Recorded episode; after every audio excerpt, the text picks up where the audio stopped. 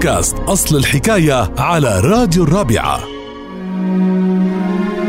كتير هي القصص اللي انتشرت عن الشخصية اللي البعض بيقول عنها أسطورية ولكنها شهيرة جدا بأدبنا العربي وهي شخصية جحا.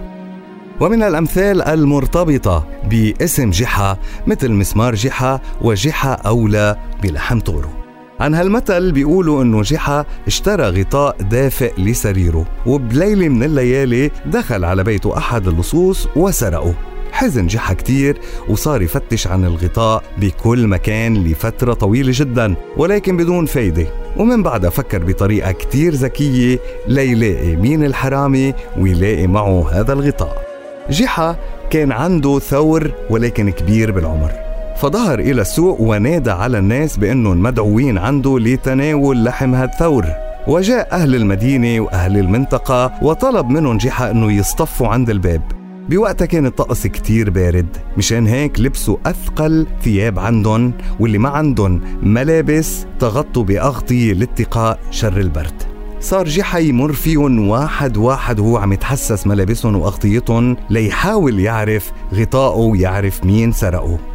وجحا كان بيحمل بإيده صحن مليء باللحم. وقت اللي يوصل عن شيخ كبير بالعمر كان يقول له هاللحم رح يضرك. وقت اللي يوصل عن شخص مريض يقول له هاللحم رح يزيدك مرض. وقت اللي شاف إنه كتير في من الشباب طلب منهم الاصطفاف بمكان لوحدهم وتفقدهم. وخلال هالتفقد وصل لواحد منهم عرف إنه هو اللي سرق غطائه من خلال ملمسه.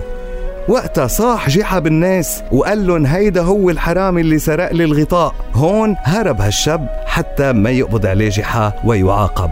وطلب جيحة من الناس بعد ما هرب اللص إنه ينصرفوا من بيته وكان حامل الصحن بإيده وما عطاهن منه ولا قطعة. وقال جيحة بوقتها جيحة أولى بلحم طوره. ومن هالشي أصبح المثل يضرب بين الناس للدلالة على إنه الشخص أولى من غيره بما يملك. لتتعرفوا على مزيد من أصل حكايات الأمثال تابعونا على بودكاست الرابعة أصل الحكاية.